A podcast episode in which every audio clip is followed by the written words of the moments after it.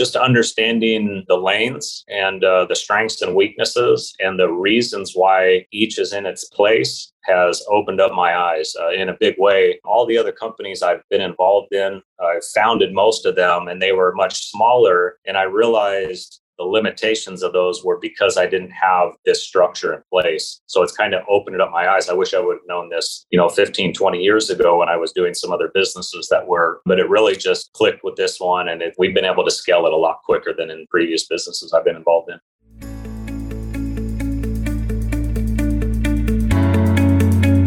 Welcome to the Second in Command podcast, produced by the COO Alliance and brought to you by its founder, Cameron Herold.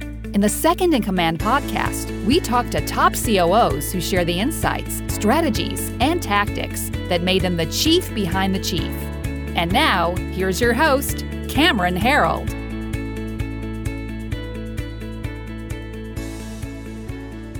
All right, so today we've got COO Alliance member Randy Bonds from Vintory he is on the podcast and he's going to be talking to us about um, moving from the CEO role into the COO role. He's played the entrepreneur role before and is now the COO of his company. Also, about changing his focus as an adult and what he is now really focused on more in life um, as he's kind of gained the wisdom of time and how he actually works on work life balance. Talking about clear metrics inside of the organization and keeping focused.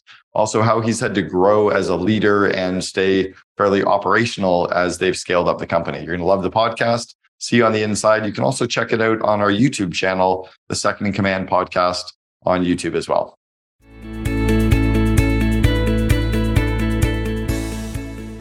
So, hey, Randy, welcome to the Second in Command podcast. Well, thank you, Cameron. It's uh, absolutely wonderful to meet you, and I appreciate this uh, this opportunity for sure. Yeah, looking forward to um, to learning from you, and then also looking forward to, to um, hanging out with you over the next three days as well. You're actually attending our COO Connect event, which is one of our COO Alliance events, which actually starts later today. So we're going to get to hang out for the next two and a half days together in Scottsdale, Arizona, which is going to be fun. Absolutely great timing, and uh, this uh, this property is beautiful. I just arrived last night, so definitely looking forward to meeting you in person, and definitely some of the other other members. So yeah, Mountain Shadows is a great property. Wait till you hear where we're doing the September event. We're hosting it at an MIT offsite uh, in Boston, Massachusetts called Endicott House. It's where um, I've taught there 17 times. So we're going to be, I'll tell you about that later this week. Let's start by why don't you actually tell me why, what was it about the COO Alliance that had you join? What was it you were looking for and, and, and hoping to, I guess, continue to grow in your career? Yeah, I, I definitely appreciate answering that. So I guess it goes back probably four years or so. I started listening to your podcasts and I found it pretty fascinating. And about three years ago, I was presented with this opportunity to work for um, this company that I'm with now. I'm actually a partner at the company of Vintory. And it was not a position that I was used to having. I, I had always uh, been kind of the CEO, uh, the CEO and COO in other companies that I have founded and, and started. So when I was approached to take on this this role, if you will, I didn't know a lot about it, um, and I was searching the internet, uh, found the COO Alliance, some of the podcasts, and and started listening to it a lot. I said, "This is awesome." So um, fast forward a few years, we we took this this business and we were able to get it to what what I guess the the threshold was for becoming a member. So it was a it was a pretty big, uh, long path of me accomplishing. So uh, just to give you the background, yeah, I listened to the podcast, uh, loved uh, what you were teaching and how you were teaching it, and we were able to kind of hit those threshold revenue paths that you you said, and and here we are. So I just uh, joined about I want to say five six months ago. Nice. Well, welcome. Glad to have you. Have you, um, by the way, if, if you haven't read it yet, take a look at the book that I just launched two months ago called The Second in Command it will give you oh there you go. So you got a copy already. Yeah it's got some really interesting insights. Um, more when once you're a coo already it's about building the relationship with the ceo and working and collaborating with the ceo so why don't you talk about that for a second as to how do you and the ceo work together and collaborate and you know stay on the same page?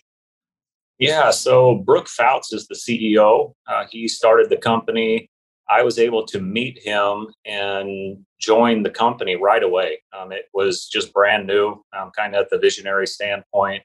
Uh, we had both built a number of companies in the in our you know previous uh, work life, and we knew also some certain parameters of foundational operations that we wanted to to stay, and we agreed upon. And one of those was EOS. We knew um, at the beginning that both both of us really agreed and appreciated that business model.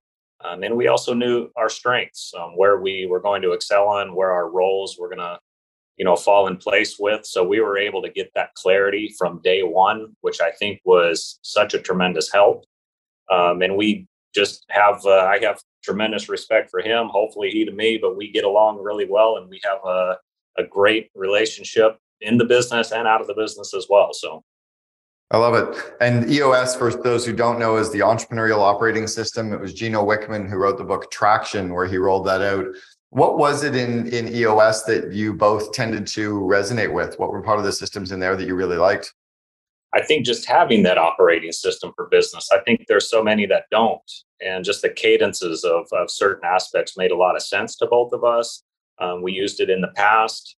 Uh, just having you know that organizational structure because we're 100% virtual as well is so critically important that we we knew if we set that tone and standard from the get-go that we would be able to scale it a lot quicker more efficiently build a better team. And i definitely would not there's a few things that i probably would never build a business without um, at least in my mind and eos would be definitely one of them. We, we find a lot of value in it yeah, I do as well. I, have I've told so many companies to use EOS. I think it's an amazing starting point for anybody to, to, as you put it, to just to have an operating system, right? Some way to actually build a business and, and control. So you mentioned that that you and Brooks have you know different strengths. Was that part of you coming in? Did he already know what his strengths and weaknesses were, and was he looking for that yin and yang, that kind of counterpart to his weaknesses, or did you did you start to uncover those after you were already there working with him? Yeah, we we definitely had that clarity before.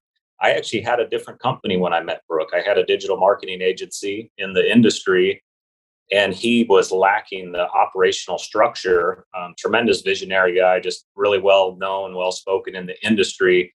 And when we just met, it just clicked. And he thought, uh, "You need to come over and, and help me do the the operations of the company." He was seeing what I was doing in other companies, um, so the clarity was set right from get go. He was going to be the visionary. I was going to be the integrator, and uh, we are able to stay the course just so much easier with that. Uh, again, from from the ground up, this was almost since we just had one or maybe a few clients. Of course, we started this company right before COVID hit, so we we took a, a huge hit there um, with the initial launch of this this company. Thankfully, it was short lived, and we were able to scale it up pretty quickly during um, those years of COVID. But uh, we did have that clarity from the from the get go.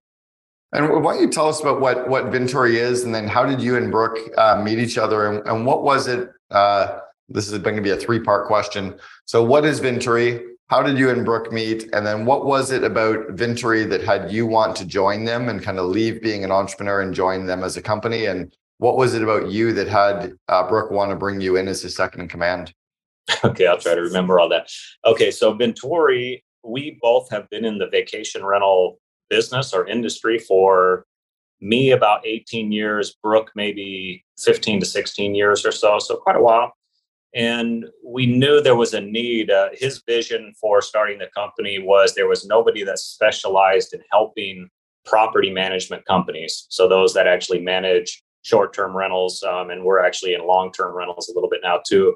But those there was nobody that helped them grow. One of the hardest part about a vacation rental property manager is actually finding inventory to manage. So he had this vision and he had created a business in the past where he was able to scale a property management company from zero all the way up to 500 units in five years, which ended up being the you know the title to a lot of the the, the talks and the books that he did. And it was uh, it was a scalable business that he created, and he replicated that model. Um, so we took that that vision, and we've created a business model to help them empower professional vacation rental companies with the technology, the expertise, the education, and community they need just to grow their their business, their inventory.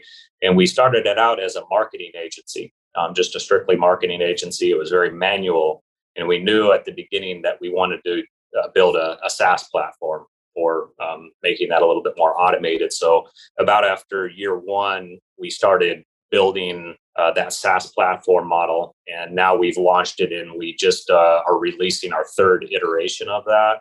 And it's proven just extremely beneficial. So now we have a lot of these marketing processes that can be done um, with more scalable models um, where it's not so manual anymore. And then for you, what was it that had you want to join them? And what was it that had Brooke want to bring you on as a COO? Yeah, it was an interesting story. So go back about three and a half years. I listened to Brooks speak at a, a conference thing, and I just thought, wow, how did nobody think of this? It's one of those things like how I've been in this industry this long and how I did not think of this business model. So he he spoke at one of the big conferences called uh, the RMA, and I was friends with another gentleman called Matt Landau, and he was starting a program, an educational program, and we were talking about having me come in and do a digital marketing class. And he said, "Here, listen to this guy Brooke, my friend Brooke. Um, he just did the first one. I want you to do the the follow up of this." So I listened to. I said, "This guy's smart." And I reached out to him uh, through LinkedIn, and we we talked. And I said, "This is a wonderful business model," and we just we hit it off. I traveled down, met him in person in Florida on an on site. and we were with each other for 48 hours. He said, "Listen, I want you to come on, be my business partner, my COO." And I was like, "Whoa." I don't know. I don't know about that. I have my own company, but we we kept in touch, and over the next month, it just made sense. We just really clicked, and I sold that digital marketing company, joined forces with him, and we have a third partner, uh, Brian Riggs, as well, who leads up our BD department. And um, it was very fast. It was uh, probably a one to two month process. We just knew that we worked really well together, uh, shared the same vision, and we uh, complemented each other's uh, you know weakness area. So it was just a, a kind of a match made in heaven, if you will. So leaving you, you've been the entrepreneur before, kind of CEO before. What do you see as the big differences between being kind of an entrepreneur and being a second in command? How do you need to show up differently? How do you operate differently as that leader? You know, what are the big differences there? It is quite a bit different. Um, just understanding the lanes and uh, the strengths and weaknesses and the reasons why each is in its place has opened up my eyes uh, in a big way. Um, all the other companies I've been involved in, I've founded most of them, and they were much smaller. And I realized the limitations of those were because I didn't have this structure in place. So it's kind of opened up my eyes. I wish I would have known this, you know, 15, 20 years ago when I was doing some other businesses that were, you know, had big potential. Um, but it really just uh, clicked with this one, and it's uh, it's it, we've been able to scale it a lot quicker than in previous businesses I've been involved in. And do you think that there's like some day to day things like what what what specific things are are so different? Well, I'm no longer kind of that face of the company. I stay much more behind the scenes, and that took a while. Still takes a little bit for me to get used to. So I work heavily with uh, team, uh, you know, leadership growth within. Uh, there's, I don't do a lot of FaceTime in the industry. Every once in a while, I'll, I'll, speak and do some things, but not not as much as I used to. Um, I'm not as involved in just that bigger picture of the business, and that and that's fine. I've realized that he is much stronger than I I am, and, it, and it's wonderful. Um, it actually lets me focus on more operational efficiencies, SOPs, and, and I really love working with uh, our directors where I'm able to work with them in the leadership roles and work with them. And it's, it's much better in my opinion. It's interesting that when I when I look at um, when I was pulling the content together for the book, The Second in Command, one of the things that I identified was that about thirty percent of COOs are very outward facing business development, might do speaking events for the company, might do press for the company. I was one of those very outward facing COOs, and then seventy percent are not. In fact, the new COO for 1 800 Got Junk, he's been their COO for the last 10 years. He's taken them from the 100 million to 450 million. He never speaks to the media. He never does speaking events for the media. He is so inward facing, operationally focused, professional. And I've known him for 35 years. I had to beg Eric to contribute to my book and I had to leverage our personal friendship. Um, and he did, which was amazing. He's a very inward facing COO. So it's interesting that you've, you've kind of seen that as Brooks is stronger in that area than you are, or I've decided to take a back seat from that. that's something that that it sounds like you guys have navigated really well. Have are there any parts of the CEO COO relationship that you've not navigated well, or that you've had a couple of hiccups, you know, over the uh, the three years that you've been there? Yeah, I mean, there's been a probably a few little minor things, but I mean, extremely minor. Um, we, I don't know if it's something to do with our age. I mean, if you were to ask me this, you know, 20 years ago, I would not have had the same wisdom and I, guess peace of mind to understand how to navigate that without, uh, you know, certain barriers. But we have learned to do that very, very well. So even if we disagree on things, there's never like an elevation of tone. There's never, you know, a major blowout fight. I mean, there's respect. We understand that I may have an opinion, Brooke may have an opinion, and we come to the best solutions. If we can't, then you know, we I, I give him the respect that he he does the final decision making. But we we really have had. It's hard to believe after even three three and a half years of working together that we've had very very minimal conflict, which is weird. I, I, would not have been that way when I was younger. Well, may, maybe you'll get to have some when the company continues to grow. maybe, maybe. no, but there's a wisdom in that as well. Now, you, you kind of mentioned that you wouldn't have had that when you were younger. You mentioned to me earlier before we went live that you, as kind of a, a business leader, have had a priority shift in your life. And and some of that is around you know work life balance and youth. And can you walk us through where some of those shifts have occurred and, and kind of what some of your focuses are now and, and why you've had them? Yeah i think it it really goes back to when i was young. I i grew up in a fairly lower class income family so i had an extreme drive for entrepreneurship when i was very very young i mean it was almost ridiculous when i was i was working since I probably been seven or eight years old on. And I was able to have the opportunity to be involved in creating, you know, about six different companies. And I was hyper focused on that, only that. So I would neglect these other areas of my life. Thankfully, I was able, by the time I was in my mid 30s, I, I got married. I have three children. That significant impact in my mid 30s. And I was able to have a couple of uh, exits out of companies, uh, it just set me up with a different different focus. I still have a passion, a, a big passion for entrepreneurship, but the family unit has caused me to shift priorities, uh, try to find a better balance of those priorities. So I try to, I, I mean, I love creating memories with my family, uh, with my children, with my wife. Uh, so I just have found a better better balance and, and focus in that sense. If that make if if that makes sense. Well, and it's, it's funny. I mean, at the end of the day, none of this shit actually matters. We're all going to die. True. That, you know, we're only doing this to make money. So have you brought that same mindset and, and, um, I guess healthy balance around work life integration or work life balance. Have you brought that into your your team, like your direct reports? Do you do you talk to them about that as well, or do you just kind of you know exhibit that? Do, do they notice it, or do you talk about it with them as well? I think they do notice it, and I bring it in in a big way um, because we we start the hiring process with me wanting to know what they want to achieve in their one, three, and five year goals or beyond. Personally, not not work related, personally related. So we we speak about that all the time, and you can tell the difference so much in a company by bringing that into the mix. Um, we we spend a lot of time on our you know directors meetings where we format that similar to a, a level 10 meeting um, but we always start out with how are you doing in your personal life in comparison to your work life? We score that every month and we develop, we see trends and everybody's able to kind of understand how to utilize those trends to make them feel better. Maybe they need help over here. Maybe they need more help with uh, educating themselves about work. But if their life balance is weak, it, it's always coming into that work. So we we speak about that all the time.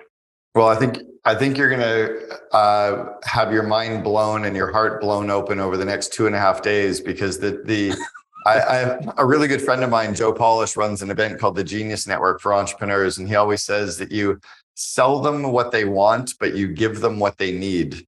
And uh, for this event, I didn't tell any of our members what we were really covering, but we're going deep and we're going inward. And uh, the, the, three speakers, Dandapani is a former monk who is an incredible speaker. Then we have Chip Conley, who built and sold the Joie de Vivre hotel chain to Hilton, and Chip runs a modern elder academy. Chip is a very heart centered leader.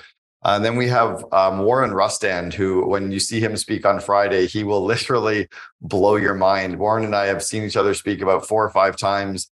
He's like this 80 year old former billionaire, has built and sold $2 billion companies, was an advisor to a president, has six kids, happily married for 60 years. You're going to walk in there thinking that you've got your shit together and you're going to walk out feeling like a shell of a human being. I love so it. good and inspired at the same time, which is really great but it, what's interesting about this is I like none of the content that we're going to cover for two and a half days is business, business, business, but it's going to have massive impacts on our business because we're going to show up as better leaders, right? Leading ourselves, leading others, leading up.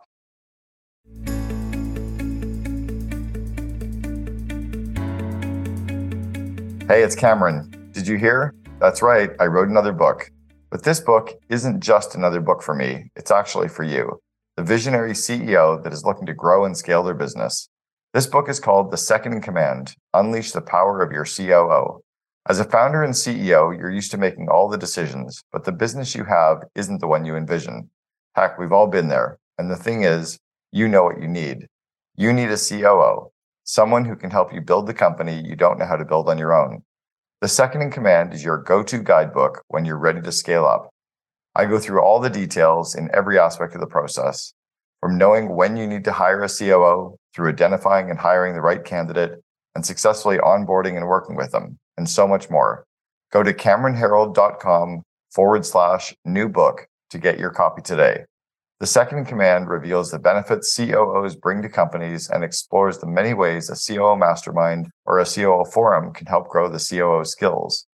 You'll meet the types of COOs and understand the role each type plays. Discover how to bring on a COO into your company with the least disruption and avoid common problems before they arrive. Once again, it's CameronHerold.com forward slash new book to grab your copy today. There's no need to go it alone. We're in this together. Now back to the show.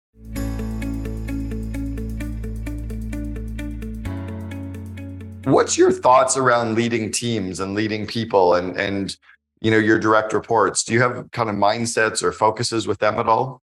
Yeah we do. I mean we do all kinds of uh i mean I, i'm i don't really think about myself. I'm just kind of a guidance. We we, we all participate collaborate. Um, we we do just a lot of team activities and drills and we've become very good friends as well.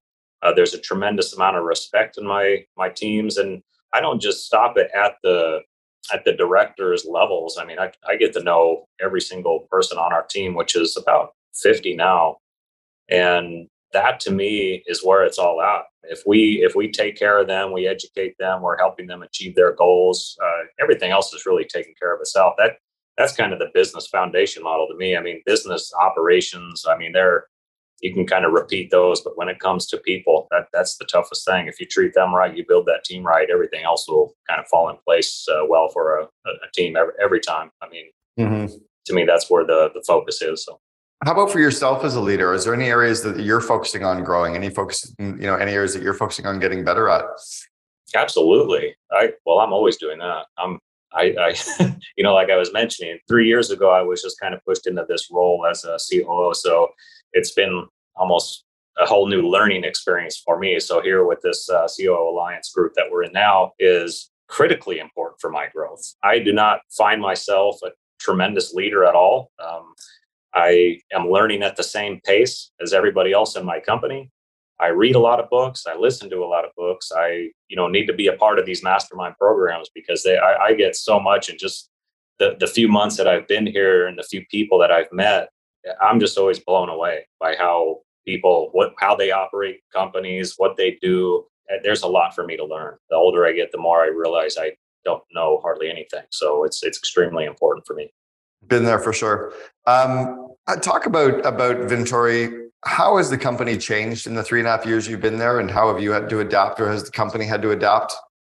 Yeah, we've had some pretty significant pivots, if you will. So going back to what we started with is it was a digital marketing agency, very, very manual intensive. Shifting from a digital marketing agency to a SaaS platform I don't think I would have ever realized the complexity of that. It has been through a few different iterations and it, it's very challenging because we're always dealing with legacy processes and partners uh, to new processes and partners and how you bring those up working together and, and still keep the team uh, in a certain parameter of bandwidth has been very very challenging. So those type of pivots to me and i ask a lot of the, the other coos the other members here how they do that how they handle those process changes those big giant pivots because that's where we we have struggled with and we're getting better at it but it is uh, it's been really complicated moving from that managed service uh, more digital marketing agency to a, a saas platform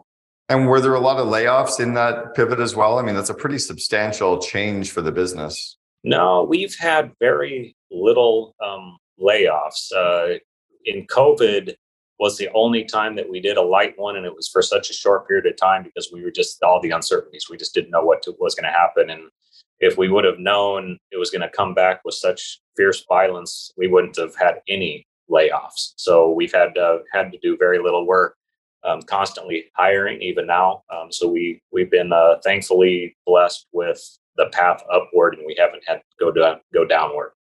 But how is that so? Like to be a marketing agency to flip over to what you're doing, it seems like it is a completely different business. Yeah, well, we we still do have those managed service divisions, but with the growth, we've been able to hire with the new product needs. So hiring a you know the developers and and then teaching uh, the product team how to how to manage that. We've been able to hire with the growth more so and we haven't had to remove uh, some of those managed services or the expertise because we've been able to utilize their minds to integrate their expertise into the software and we still need to have them on for creating the scalable pro- uh, products that we have if that makes sense. We have a lot of different layers that our product does and we still need all those uh, brilliant minds. We just need to figure out how to scale them through product. You mentioned kind of being involved in masterminds, like you're involved in the COO Alliance. Uh, is your CEO involved in any of the mastermind communities? And if so, which ones and, and what others are you involved in? Yeah, he is in uh, EO. Uh, he was in YPO. And I, we actually run um, with our company a number of different masterminds as well for our partners, which is interesting. Um, it helps us kind of stay aligned and get focused with our our uh, partners as well. So we have probably a dozen masterminds that we run. I right now personally and only in the this one, the COO Alliance Mastermind program. I I just time wise, it's it's the one I want to really stay focused on learning from. I have been in a number of different programs in the past, but I have never been in EO, although I should have been, but I have not. Yeah, the Entrepreneurs Organization was my very first mastermind community that I was ever in. I was a member from 1995 to 2000. And while I was a member, one of the guys in my forum group had this rubbish removal company called the Rubbish Boys, and he was build, building it up, and he wanted to um, to kind of franchise it. And I said, "You can never franchise junk removal. You're crazy." And he said, "Well, I'm going to do it anyway." So I helped him hire his first full time uh, employee, and that full time employee went on to become his first franchisee. And that Rubbish Boys changed the name over to be called 1 800 Got Junk, and I joined them as their COO. Ryan has done a very good job franchising it. It's now a $450 million system. And that first employee, Paul Guy, was their very first franchisee. Paul does around 30 or $40 million a year as a franchisee and makes around $10 million a year in profit, like just crushing it. So I've, I've always felt that it's really never whether a business is a good idea or not it's about whether the team can stay focused and apply the right effort and and kind of um, have you guys had to really kind of grind it out? And and how do you get the team to kind of stay focused and really put the effort in? Yeah that's a good question it's uh, there there's a lot of challenges around that. And funny story though when i was driving over to this property yesterday evening i was uh, behind 1-800 got junk truck. It was coming down lincoln right over to the property that's amazing. I love that. Yeah, it's, it's funny how often people um, kind of see it. They'll, they'll meet me and talk to me, and then all of a sudden, 1 800 got junk trucks are everywhere. It's part of the brand. When you're building a business, you know, one of the things to be focusing on is the metrics. And, and one of our COO Alliance members the other day said that they measure the metrics that matter. And I thought that was a really cool phrase. How do you guys decide what metrics matter for Vintory and, and what to stay focused on and, and what metrics to, to kind of not get distracted by? Yeah, it's so funny you asked that because our custom dashboard that we've been trying to compile for the last two years has been very, very challenging. In my opinion, one of the the biggest things we have lacked in clarity is having metrics that we can pull. And it's not out of lack of effort, it's more out of the complexity of getting all the different metrics that we need. Um, so we we have uh, shifted a bunch of different iterations of what we collect and what we find valuable, um, and we we track all those in our company CRM. And some of the things we do are just, I, I guess, if our partners, we we call all of our clients partners, if they are staying the course, we track all those metrics that they either follow or don't follow in specificity of whatever the marketing strategy that we lay out for that uh, that partner. And if they don't, we're we're just starting to get more clarity where we can pull all kinds of different reports and take action proactively on that to try to mitigate that churn. Um, we've had, uh, I mean, just through this three year process, um, we've just we've been tracking personality types, culture index assessments on our partners. You know, all these different metrics where we're getting to the this better place, if you will, where we can really get that churn down to a respectable number. And um, it, has been painful. That's been one of the biggest challenges that we've had is to collect clear metrics. I, I definitely 100% agree that having those metrics are so important. Um, I wish we would have had a lot more clarity on that from the get go, but we've been um, diligently putting those together on a number of different levels over the last two years. Know, one of the things I noticed about um, about scaling a company, and this really is a tripping point often for entrepreneurial organizations, is most of the first time managers, you know, or early skilled managers their answer to every problem tends to be hire more people. And hiring more people is rarely the actual answer to the problem, right? That as we gain more skill as a leader, we're often able to say no more. We're able to push off certain projects or initiatives based on the ROI. We're able to um, optimize processes versus hiring people to work harder, or we automate things. How do you, as a company, say no? And, and how do you balance that with you know not discouraging employees when they come to you with great ideas how do you balance the uh, the need to, to say no? Yeah that's always a challenge in any business in my opinion but we are an open book thankfully. Uh, our i definitely will meet with uh, anybody on the team um, anytime with ideas. In fact we highly highly encourage those.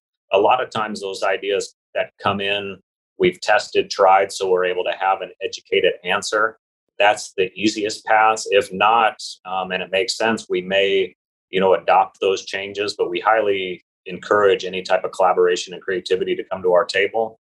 But it's it's it's definitely always a challenge for I think a lot of businesses to find that that healthy balance and uh, you know taking any type of uh, response, feedback, creativity from team um, the, I've noticed the, the larger that we've got, which is still obviously a tiny company here, but you know, 50 team members, it's getting to the point now where we're having to layer in more and more processes for, for such feedback. Yeah, one of the things that I did recently, I launched a course two years ago called Invest in Your Leaders, and the purpose of it was to actually help grow those, you know, early, early first-time managers um, to kind of grow their skills around things like situational leadership, time management, project management, conflict, you know, coaching, delegation, all the soft skills of leadership that once you've been running companies for 10 or 20 years, you tend to get fairly good at or build your own systems, or you're maybe you're still kind of doing it the wrong way, but you're got some confidence around it. Um, how are you growing people who are in their first time management roles? How are you growing their skills and how are you growing their confidence? Do you have systems around that? We do uh, invest in your leaders. Uh, we uh, really already had uh, one. I'm in the middle of it as well, uh, but we're about to launch that program for all of our directors. Um, yeah, we we found I got really good feedback from the one director I had actually go through the whole process, and then I'm in about uh, I've done about 30, 40 percent of it so far. It's really great. So we're doing programs like that, and it's also dependent on the department. Like our product department I found a lot of value in Scrum methodology. Uh, so, and I'm actually really good friends with the CEO of Scrum. So I sent them all through that program. And th- those are so beneficial to me. It just creates this organization, organizational and operational models that um, you can just see work. So to answer your question, we open up our door for any type of education, depending on the department, for further educating them. But also, uh, as far as the leadership, invest in your leaders is a perfect program launching pad for them. So we every month will take that program in the future and we'll actually have open discussions that focus on each one of those sessions that you're creating. So that's kind of what we're going to be implementing um, right after here. Um, we've already had it approved, agreed. Um, so we're we're going to use that for our uh, diving board, if you will. Yeah, I know one of our third or fourth year members of the COO Alliance, Lindsay um, from Title Alliance, they've got I think 27 of their managers going through the course content now, and that's exactly what they're doing. They have their managers learn it, and then they sit and talk about it for a couple of weeks, and they try it out internally and practice it and use it, and then they go through another couple modules, and they're using those modules as discussion points and and growth. I just think that at the end of the day, a leader's core job is to grow people, right? And the more that we grow their skills and grow their confidence, the more they can succeed. So I just did a call this morning with a group of CEOs and a, and a group of COOs, and we were talking a lot about energy and bringing positive energy and fun and you know into the organization. What do you guys do at Vintory to bring in that sense of energy and enthusiasm and excitement? Are you good at that? Are you struggling with it? Where are you as a company with that? I think we're decent at it. I think we're um, we're working towards improving it though. Uh, it was much easier when we were smaller, you know, 10, 20 people in the company. It was actually quite easy. We would bring in, you know, people. Uh, what's the gentleman's name that you had on the the guest one that that did some of the fun the fun games with all of us? Uh, Rob from from work from Jam does a bunch. I know I know him. There was another one you did that did like impromptu activities. Oh shoot, yeah, he, he was doing stuff. Is it Brian or around improv? I'm bad at name. I don't remember what his name. Is. I am too, but we I enjoyed that. So we, you know, we do stuff like that once in a while. Uh, just recently, actually, about two months ago, I formed an internal uh, culture committee. So there's some, you know, there's always those one onesie or twosies that will stand out as just they just are amazing with people. So we asked, uh, uh, in this case, Jade to run up that culture committee, and so they form and meet about uh, every two to four weeks, put together programs. Uh, you know, whether it's a team or, or, or whether it's a company wide or a more departmental uh, game structure. But we definitely focus on those cultural um, aspects a ton. In fact, that's uh, one of the things that we we tout probably more than anything at hiring is our culture is is pretty stellar, and we do focus, but uh, that can get lackadaisical pretty easily, um, at least stale pretty easily if we don't stay focused on it. So we we decided to go ahead and form up that uh, that culture committee, and uh, hopefully we'll be able to continue improving and and growing with that. It's such a key part of our company. Yeah, it's interesting. We we did a culture committee at one eight hundred got junk. We called it the It's All About People, so the IAP. What's your culture committee? How does it run? How did you choose who is going to be on the committee? Who chairs it? Um, do you have any kind of goals and objectives for it overall? Yeah. Um, so again, Jade Wolf on our team is the one who chairs that. And the reason why is she's been with us from day one and she's just got that magnetic personality. It's, it's a, you could tell it's the, it's her to the core in life, outside, inside work.